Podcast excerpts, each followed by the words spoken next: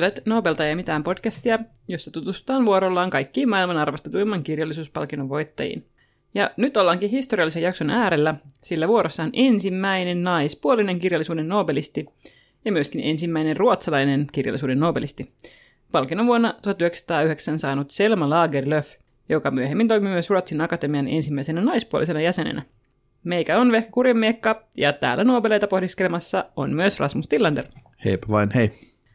Ja nyt täytyy aloittaa tämä taas avautumisella, koska tätä jaksoa varten lueskelin Selma Lagerlöfistä kertovaa Wikipedia-artikkelia, ja se artikkeli alkoi sitten heti sillä, että hänet tunnetaan erityisesti lasten kirjastaan Peukaloisen retket Villihanhen seurassa.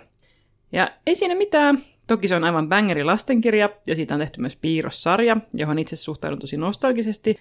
Mutta on se nyt ehkä vähän nihkeetä, jos ennen vaikka Nobel-palkintoa tai niin kuin Ruotsin akatemian jäsenyyttä, niin mainitaan satukirja, joka ei edes ole Lagerlöfin pääteos. Niin, siis kyllähän niin kuin yleensä Nobelistien kohdalla ensimmäinen fakta, joka heistä mainitaan siinä yli ensimmäisessä lauseessa on, että he ovat Nobel-voittajia. Poikkeuksia toki löytyy esimerkiksi Bob Dylan, mutta tota, Lagerlöfin kohdalla tämä on aika erikoista, joko me voidaan positiivisesti ajatella, että no, tässä on kyse siitä, että tämä teos on tosi merkittävä ja lastenkirjallisuus on tosi tärkeää, tai sitten jos ollaan kyynisiä, niin se voi johtua myös siitä, että Lagerlöf on nainen. Niin, todennäköisesti. Jommasta kummasta näistä. Mutta sanoipa Wikipedia sitten Lagerlöfistä mitä tahansa, niin tässä jaksossa me kerrotaan hänestä kuitenkin ennen kaikkea ensimmäisenä naisnobelistina.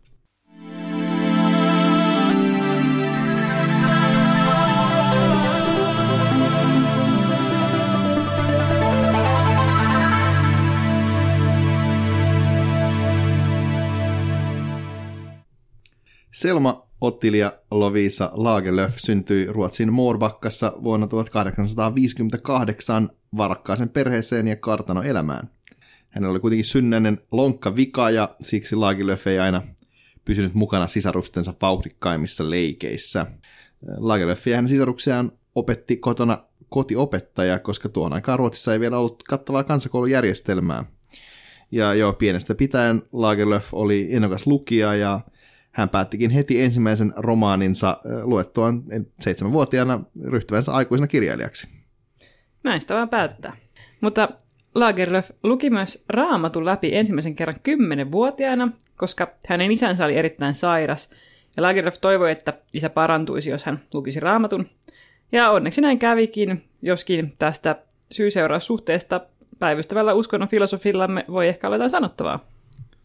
Skotlantainen valistusfilosofi David Hume käsittelee tätä sangen osuvasti vuoden 1740 tekstissään ihmeistä, joka on siis kymmenesosa tutkielmaa inhimillisestä ymmärryksestä. Mutta en oikeasti mennä siihen tässä nyt. Siis hyvä, että äh, Faija parani ja siis vaikka en kannata niin kuin raamatun pakkolukemista, niin se on kyllä kaunokirjallisena teoksena todella kiinnostava ja osiltaan tosi niin kuin iskevä ja kyllähän tavallaan kristillisyys näkyy tosi vahvasti Lagerlöfin kirjoissa myös, että sinänsä lukemistyö ei mennyt ainakaan silleen hukkaan. Ja myöskin voidaan kertoa, että Lagerlöf kirjoitti jo nuorena runoja ja piti aktiivisesti päiväkirjaa. Vuonna 1882 hän lähti opiskelemaan opettajakorkeakouluun vastoin isänsä toiveita ja valmistui sieltä 1885. Sen jälkeen Lagerlöf opetti tyttökoulussa Landkruunassa 10 vuotta – hänen ensimmäinen julkaistu romaaninsa, josta Berlingin taru, ilmestyi vuonna 1891 ja sitä pidetään edelleen hänen pääteoksenaan. Rasmus, kun sä nyt kamppailit tämän kirjan kanssa tuossa viikko sitten, niin haluaisitko kertoa, että mistä se kertoo? Joo, se oli jokseenkin pieni kamppailu. Mulla oli ehkä vähän vaikeuksia päästä sisään ja tämä tuntui vähän raskalta luettavalta. Mutta kirja kertoo Gösta Berlingistä ja hänen seikkailuistaan 1820-luvun Värmlannissa – ja Gösta on siis tämmöinen kuin virasta ajatettu pastori, jonka eekkebyyläinen vallas nainen pelastaa turmiolta ennäköiseltä kuolemalta ja ottaa sitten hänet osakseen tällaista kartanonsa liittyvien, liittyviä vapaita miehiä, joita sanotaan kavaljeereiksi.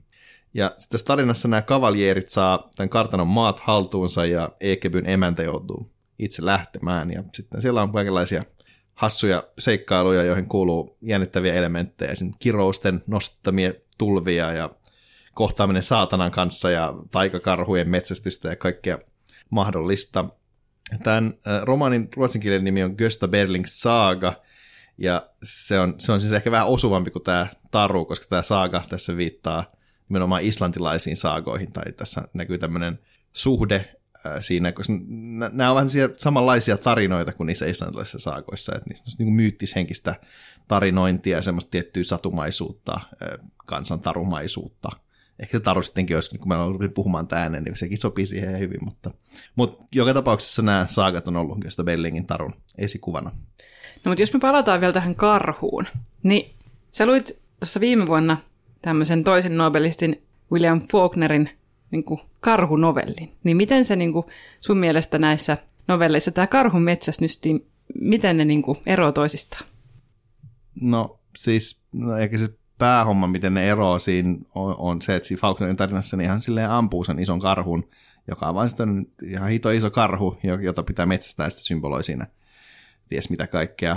Kun taas sitten Gösta Bellingin tarussa se karhu siis lopulta tapetaan niin, että se metsästäjä menee valamaan keskellä yötä kirkon torniin hopealuottia ja ampuu sen otavan tähdistöön. Ja tässä on jonkinlainen pieni ero tässä maagisuuden asteessa. No kumpi sun mielestä on parempi? No, ne on aika erilaisia, mutta ehkä niin kuin Faulkner-faninakin mun on pakko sanoa, että tämä Lagerlöfin tarina oli ehkä kiinnostava. Mä tykkäsin tästä karhumetsästysosiosta kyllä aika paljon tässä kirjassa. Ja vaikka se nyt oli sitten niin kuin sadunomaisempi tämä Lagerlöfin karhukertomus, niin ehkä samasta syystä niin kuin aikalaiskriitikoille se, joista Berliinin taru oli vähän vaikea, koska siinä oli semmoisia erikoisia käänteitä ja kaikenlaista tämmöistä sekoilua, ja siksi kirja sai aluksi aika ristiriitaisen vastaanoton. Mutta sitten mistä teosta on arvostettu just sen takia, että se rikkoo aikansa kirjallisuuden konventioita ja oli niin mielikuvituksellinen. Jotenkin tästä huolimatta, josta Berlingin taru tuntuu jotenkin silti nykylukijasta aika raskaalta, vaikka siinä on vetävä juoni ja kaikkea yllättävää. Mistä sä luulet, että se johtuu? No mä sanoisin, että se johtuu ehkä ennen kaikkea sit niinku kirjallisuustyylistä, mitä se edustaa. Sehän on siis niinku tyylisesti uusi romantiikkaa. Ja ylipäätään romantiikka noin niinku kirjallisuuslajina on nykylukijoille, myös siis itselleni aika kova pala. Että siinä on semmoista mm, tosi rönsyilevää kielenkäyttöä ja jotenkin semmoista aika vaikeasti lähestyttävää niin tunne- ja sosiaalielämää, mistä on vähän vaikea saada otetta. Niin on tottunut semmoiseen aika minimalistiseen, jotenkin selkeämpään ilmaisuun ehkä modernissa kirjallisuudessa. Et se on vähän tuntuu vaan vähän niin kuin vaikeasti seurattavalta ja sitten ne niin kuin hahmojen motivaatiot oli ehkä vähän, vähän hassuja. Mulla tuli sitten jotenkin sellainen mielikuva, että, että vähän niin kuin lukisi jotain vaikka Jane Austenin kirjaa, missä se tavallaan niin kuin sosiaalinen elämä, mitä siinä tuntuu, on niin kuin outoa, ja mä en oikein ymmärrä, minkä takia tässä on tämmöisiä, tämmöisiä konventioita, mutta sitten siihen on sekoitettu, tai karhuja, että sitten sit sitä on niin kuin vielä jollain tasolla hankalampi seurata. Et vaikka siinä oli mun mielestä niin kiinnostavia käänteitä ja tapahtui vähän kaikkea, mutta sitten oli nimenomaan siinä niin kuin hahmojen suhteessa esimerkiksi vaikea pysyä, pysyä perässä. Niin, onhan se totta, että, että usein kun kirjoissa kuvataan vaikka ihmissuhteita, niin vaikka niin kuin nykykirjallisuus tuntuu sille helposti ymmärrettävältä, niin voi olla, että joskus tyyliin 40 vuoden kuluttua se yhteiskunta on muuttunut niin paljon, että vaikka se, että jotain tyyppiä niin kuin kuvataan, sanotaan vaikka niin kuin tietynlaisen ammatin edustajaksi ja sitten siihen liittyy tietynlaisia niin kuin puhetapoja ja konventioita, niin ne on täysin vieraita, koska se on niin kuin vanhentunut se semmoinen systeemi. Ja esimerkiksi tähän mun mielestä liittyy se, että että monissa vanhoissa kirjoissa vaikka se, että miten puhutellaan tiettyjä yhteiskuntaluokkien edustajia, mikä on niin kuin sallittua, mikä ei ole. Ja esimerkiksi Tarus Sormusten herrassa mun mielestä on hauskaa, että siinä niin kuin Frodo edustaa tämmöistä niin kuin varakasta hienostoluokkaa ja sitten Sam on niin kuin tavallinen puutarhuri, työväenluokan edustaja, ja se näkyy heidän suhteessaan tosi paljon. Esimerkiksi siinä, miten niin kuin Sam puhuu Frodosta niin kuin mestarina ja näin. Ja sitten nykylukijalle se tuntuu sille kummalliselta, mutta aikansa lukija on osannut heti tulkita, että mistä tässä on kyse.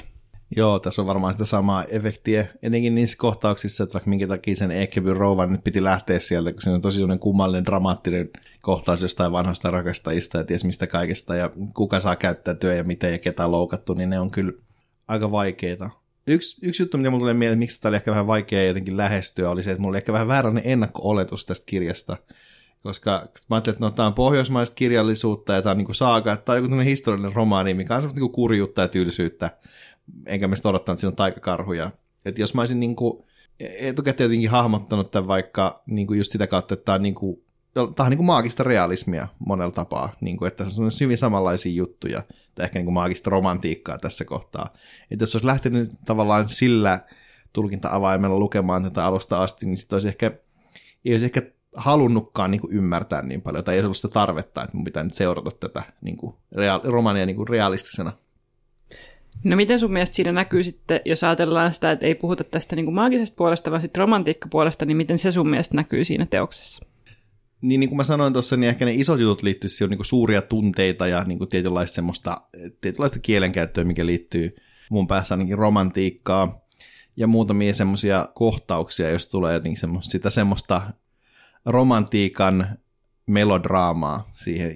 Erityisesti yksi kohtaus tulee, tulee mieleen, ää, jossa siinä suhteellisen kirjan alkupuolella tämmöinen Marianne suutelee tätä Göstaa juhlissa ja sitten siitä tulee hirvittävä poru ja sen jälkeen, kun Marianne yrittää mennä kotiin, niin hänen isänsä ei päästä häntä, häntä sisälle. Ja tota, siellä ulkona on tietenkin talvia pakkasta, ja tota, sitten aikansa kolkuttaa sitä ovea, ja sitten toteaa, että kun mä pääsin sisään, niin mä kuolen tähän, mä näytän mun faijalle nyt, että, että siinähän sitten löytää mut aamulla tästä jäätyneenä. Ja sitten siinä on sellainen niin kuin kaunis kohtaus, missä Lagerlöf kuvaa sitä niin kuin samanaikaista sitä kylmyyttä ja kuumuutta siellä, niin kuin, että on niin kuin ulkona pakkasta, mutta sisällä roihuaa niin kuin, tunteita. Et se oli muistakin siinä semmoista niin kuin pohjoismaalaista romantiikkaa tosi kauniisti, että siitä tuli niin kuin, se oli tosi sykähdyttävä. Siltä kyllä kuulostaa. Mä en jotenkin kiinnittänyt tuohon lukiessa huomioon, mutta selvästi olisi pitänyt, että ehkä pitää lukea tämä Liosta Berlingin taru uudestaan. Ja ihan innolla odottaa tätä kohtausta. Mutta mitäs tapahtuu sitten Lagerlöfille seuraavaksi? No siis tämän Gösta Berlingin taru ilmestymisen jälkeen Lagerlöfin elämässä tapahtuu aika suuri käänne, kun hän tapaa Sofi Elkkanin vuonna 1894. Elkkan oli ruotsin juutalainen kääntäjä ja kirjailija, jonka kanssa Lagerlöf kävi tiivistä kirjeenvaihtoa. He luki toisensa tekstejä ja, ja Lagerlöfin mukaan Elkkan oli usein vahvasti eri mieltä siitä, mitä niin kuin Lagerlöfin kannattaisi näiden teosten kanssa tehdä ja miten niiden juonen pitäisi edetä ja silleen. Mutta sen lisäksi, että Elkkan oli tosi keskeisessä roolissa Lagerlöfin kirjallisessa työskentelyssä, niin heistä tuli muutenkin tosi läheisiä ja he teki muun muassa pitkiä ulkomaan matkoja yhdessä. Ja sitten kun Sofi Elkan kuoli vuonna 1921, niin Lagerlöf peri hänen omaisuutensa ja omisti yhden huoneen talostaan kokonaan Elkanin tavaroille ja hänen muistolleen. Ja kirjassaan Elkanille Lagerlöf kutsuu myös hänen elämän kumppanikseen. Jep, ja sitten siinä Nobel-luennossaankin Lagerlöf mainitsee erikseen niin kuin Elkanin ja käyttää hänestä termiä niin kuin kumppani. Mutta Musta on kiinnostavaa, että kun mietitään tuon ajan suhteita, niin lopulta on vaikea sanoa, että onko kyse jostain syvästä ystävyyssuhteesta vai romanttisesta suhteesta. Tässä tapauksessa voidaan ehkä todeta se, että Selma Lagerlöf kirjoitti kirjeitä myös Valburg Olanderille, joka oli ruotsalainen opettaja, poliitikko ja suffragetti. Ja näissä kirjeissä on ollut vielä suoremman niin kuin romanttinen sävy kuin niissä Sofia Elkanille kirjoituskirjeissä, tässä oli jotain semmoista kolmiodraaman tyylistäkin – toki Sofia Elkan kuoli paljon varhemmin, että se ei niin kuin ehtinyt silleen räjähtää käsiin. No, oliko, muistaakin, eikö se ole se tarina, että, että, että tota, kun Lagerlöf voitti Nobelin, hän, hän vei heidät tavallaan molemmat avekkinaan sinne juhliin, se oli aika kiinnostavaa. Kyllä vaan. Mun mielestä se on ihan hauskaa. Ja jotenkin tässä ehkä näkyy se, että, että se on ollut kuitenkin niin kuin tietyllä tavalla rajoja rikkovaa, että on valinnut avekiksi tämmöisiä tyyppejä. Mutta ylipäätään jälkikäteen jotenkin haastavaa tulkita näitä – mutta toisaalta mun mielestä voidaan myös ajatella, että kun joku ihminen on taiteilija elämäkumppani, niin se on aivan yhtä keskeinen asia kuin se, että se olisi niinku virallisesti sen aviopuoliso, koska onhan sillä niinku yhtä suuri merkitys sen elämään. Ja niin, hän mainitsee Elkanin tosiaan Nobel-puheessa ihmisenä, jolle hän on suuresti velkaa.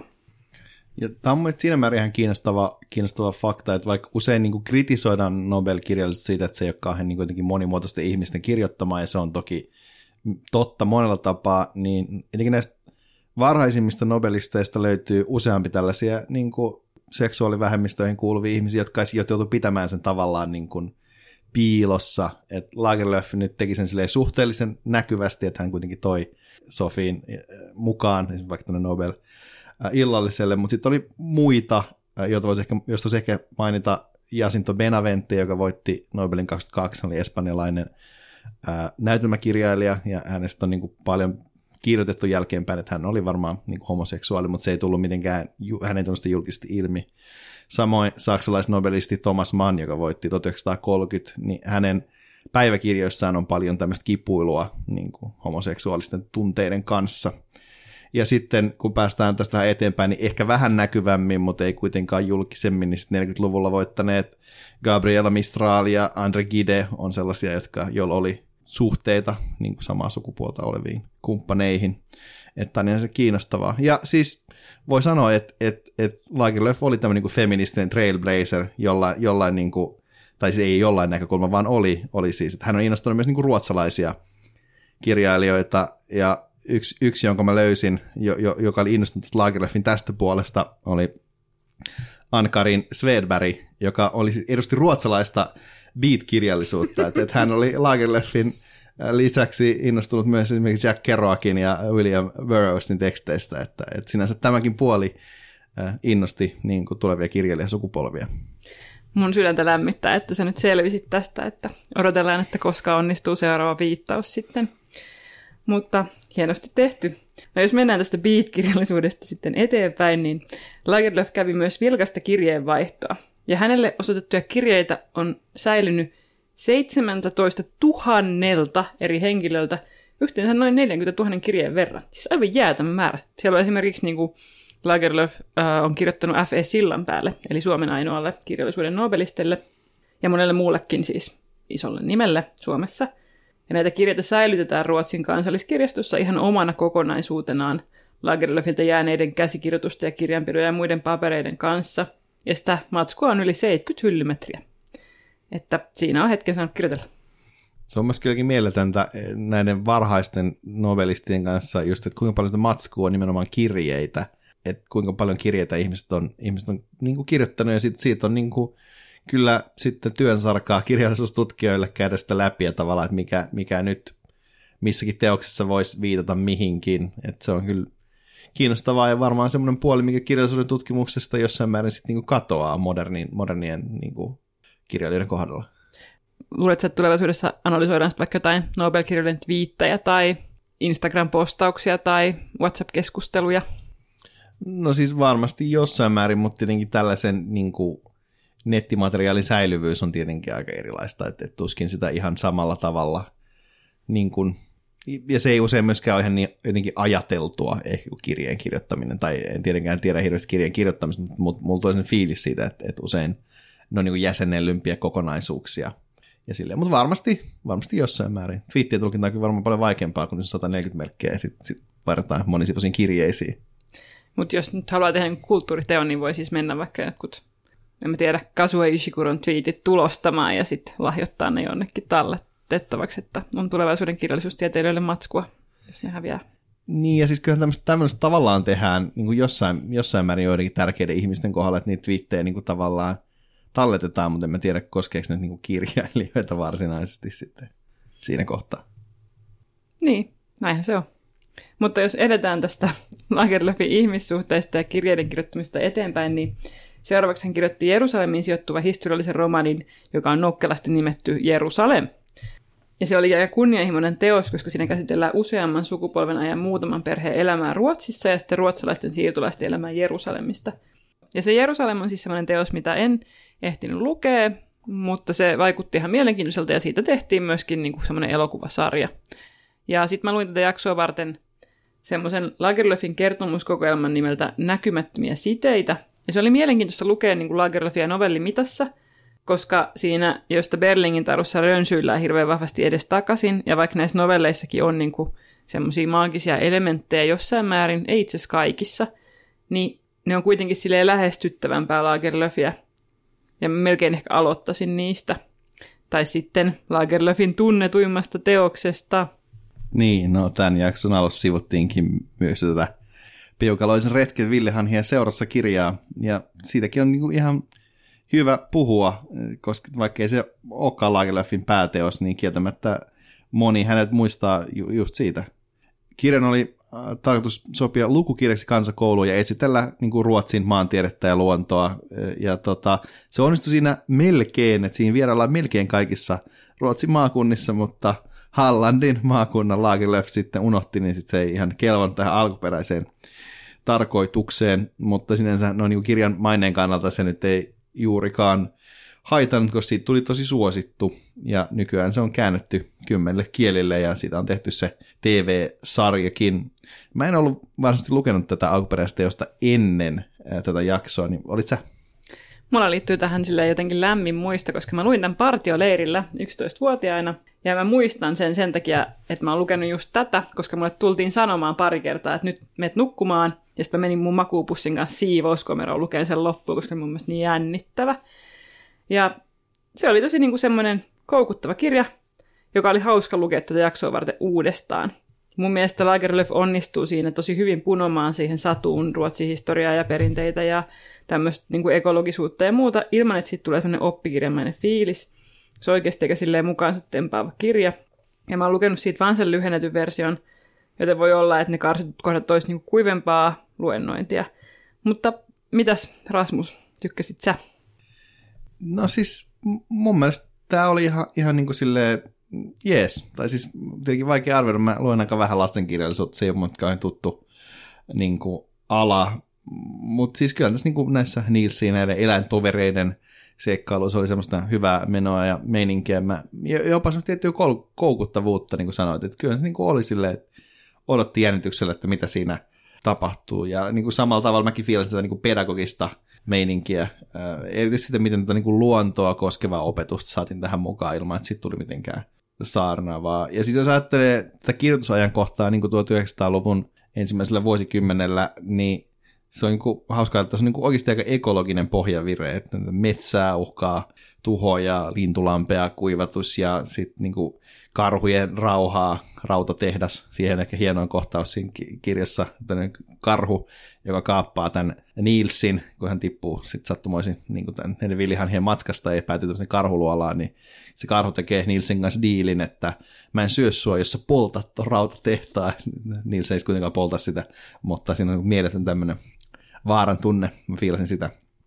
Ja jotenkin tästä niin kuin rakenteesta ja niin kuin muutenkin huomaa, että hän on kirjoittanut sama tyyppi kuin joka on kirjoittanut tämän Gösta Bellingin tarun.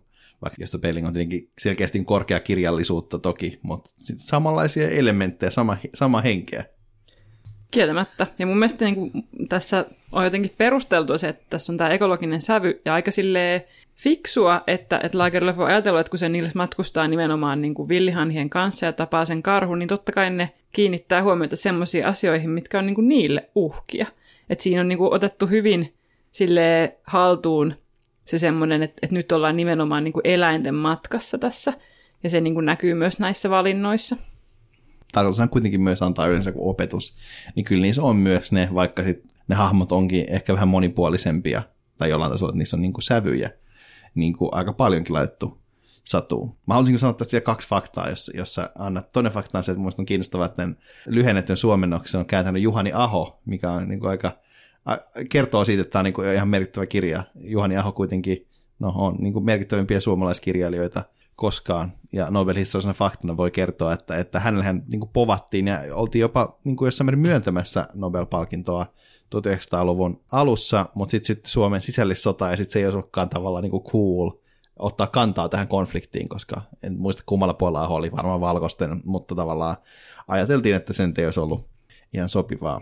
Toisena faktona mä haluaisin mainita, että tämä, tämä alku tässä kirjassa on ihan ei varmaan kaikkien muiden mielestä, mutta näin teologina musta tosi hauskaa se, että kun Nilsin vanhemmat lähtee käymään kylillä, niin se mitä he laittaa tota, Nilsin tekemään sillä aikaa, niin lukemaan Lutherin tota, saarna postilasta yhden saarnan, niin sanoi, että sun pitää nyt lukea tästä kaikki sivut tästä Lutherin saarnasta, tämä kuulustellaan. Et voi ehkä ajatella, että jos lapselle, lapsensa laittaa lukemaan Lutherin saarnoja, niin saattaa sitten lintupoppossa karata Lappiin. Itse ainakin olisin karannut. Mutta Selma Lagerlöf kirjoitti kyllä näidenkin kirjojen lisäksi aivan valtavasti, ja hän on edelleen ansaitusti yksi tunnetuimmista ruotsalaisista kirjailijoista. Tästä kertoo esimerkiksi se, että Lagerlöfin kuva oli myös Ruotsin 20 kruunun setelissä vuodesta 1997 vuoteen 2015. Ja tähän tunnettavuuteen on osaltaan varmasti vaikuttanut ennen kaikkea Nobel-palkinto, jonka hän sai tosiaan 1909. Tällä Lagerlöfin Nobelilla oli siis aika kivinen tie, sillä ennen vuotta 1909, kun hän sitten niin kuin voitti tämän, niin hän oli esitetty tosi useasti, mutta Ruotsin akatemian vakituinen sihteeri Karl David af Virseen oli niin kuin ennen tätä onnistunut taivuttelemaan akatemian jäsenet äänestämään jotain niin kuin itselleen sopivampaa ehdokasta, että Virse jo käytti aika paljon valtaa niin kuin varhaisessa, näissä varhaisissa Nobel-valinnoissa, niin hän oli Malta hyvin vanhan kantainen ja tätä Virsenin vaikutusta saattaa tämän Lagerlöfin palkinnan niin kuin myöhäisyyden lisäksi olla myös esimerkiksi se, että Henrik Ibsen tai August Strindberg ei koskaan saanut palkintoa. Lagerlöf sen oli vaan, se liian kova ohitettavaksi. Lagerlöfiä ei myöskään voitu ohittaa valittaessa Ruotsin akatemian jäseniä. Tämähän on yksi näistä isoista jutuista, missä Lagerlöf oli niin kuin, lasikattojen murtaja. Akatemiahan on perustettu jo vuonna 1786. Se on tämmöinen 18-jäseninen elin, jonka tärkein tehtävä on edistää ruotsin kielen elinvoimaisuutta ja ruotsalaista kirjallisuutta. Tämä tarkoitus jää toki aika usein nykyään varjon, kun puhutaan siitä tahosta, joka valitsee Nobelin kirjallisuuspalkinnon voittajan. Ja nämä akatemian jäsenet valitaan siis silleen, että nämä vanhat jäsenet käytännön salaisen laippuäänestyksen ja, ja sitten siellä valitaan aina täyttämään joku näistä 18 istuimesta, että kaikilla jäsenillä on myös oma numero, että he istutuvat tietylle tuolille. Ja sitten esimerkiksi Lagerlöfin tuolihan on niin tavallaan tosi suosittu sitten, että se on kuuleinta ehkä päästä istumaan sille tuolille.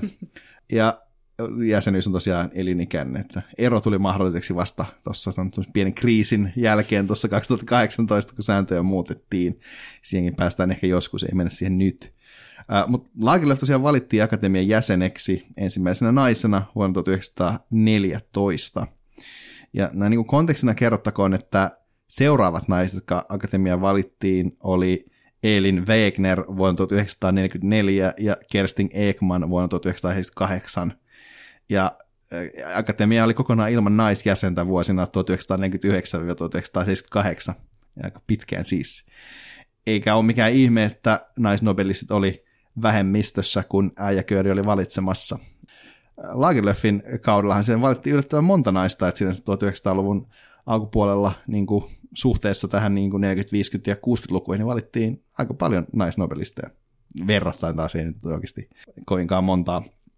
Mutta sen sijaan hauskana faktana voisi ehkä tässä kohtaa, kun akateemista pääsi nyt puhumaan, niin vain tässä, että kun on kyseessä esimerkiksi ruotsalaisnobelisti, niin näillä ää, tota, akatemian äijillä ei ole kuitenkaan ollut mitään ongelmaa jakaa palkintoa niin kuin omille jäsenille, eli akatemian jäseniä on palkittu useasti Nobelilla, perti viidesti. Et Lagerlöfin lisäksi ainoa ruotsalaisnobelisti, joka ei ollut valintansa hetkellä akatemian jäsen, oli 2011 palkittu Thomas Tranströmer. Et Lagerlöf oli, miten se sanoisi, sana sanoin, kovis.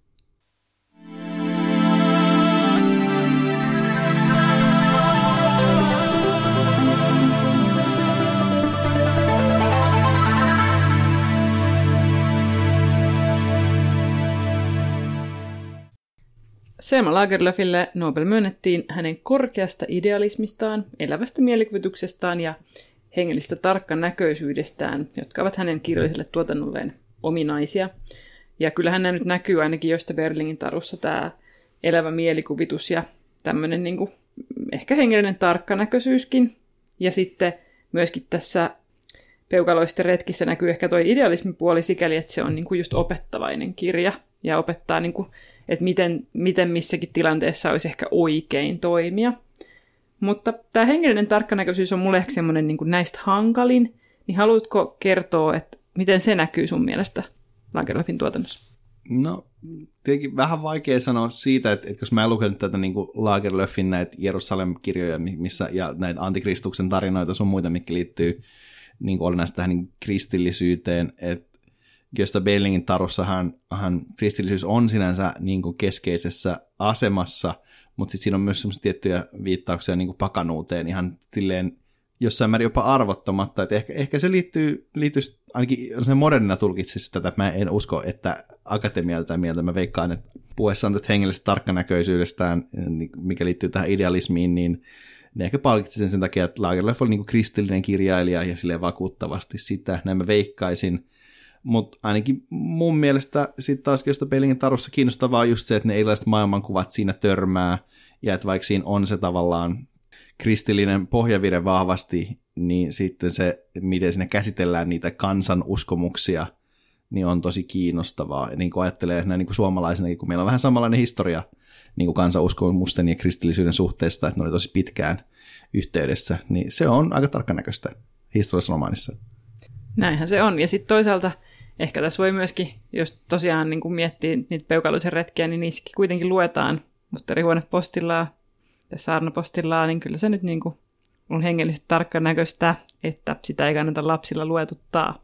No, kieltämättä kyllä, että kyllä Laajaleffin oli selvästi ymmärrystä lasten kasvatuksesta myös, että, että monenlaisten asioiden niin kuin asiantuntija, että olisin kyllä voinut kysyä tota, Selmalta neuvoa vaikka mihin. Ehkä tässä sitten, kun mä näitä anekdootteja tässä luetellut huomattavasti tässä jaksossa, niin voisi vielä tästä Lagerlöfin Nobel-palkinnosta ja siihen liittyvistä käänteistä muutaman kertoa. Nimittäin äh, Lagerlöf ystävystyi tulevan nobelistin Nelly Saksin kanssa, joka oli muuten se ainoa nainen, joka palkittiin sillä välillä, kun siellä ei ollut yhtään naista siellä akatemiassa. Ja hän oli sitten osaltaan varmistamassa sitä, että Nelly Saks, joka siis oli Saksan juutalainen, niin hän pääsi pakoon Saksasta viimeisellä Ruotsin lentäneellä matkustajakoneella ennen tota, toisen maailmansodan puhkeamista. Eli siinäkin äh, Selma oli kyllä kovis ja hän niin kuin, piti selvästi huolta ystävistä.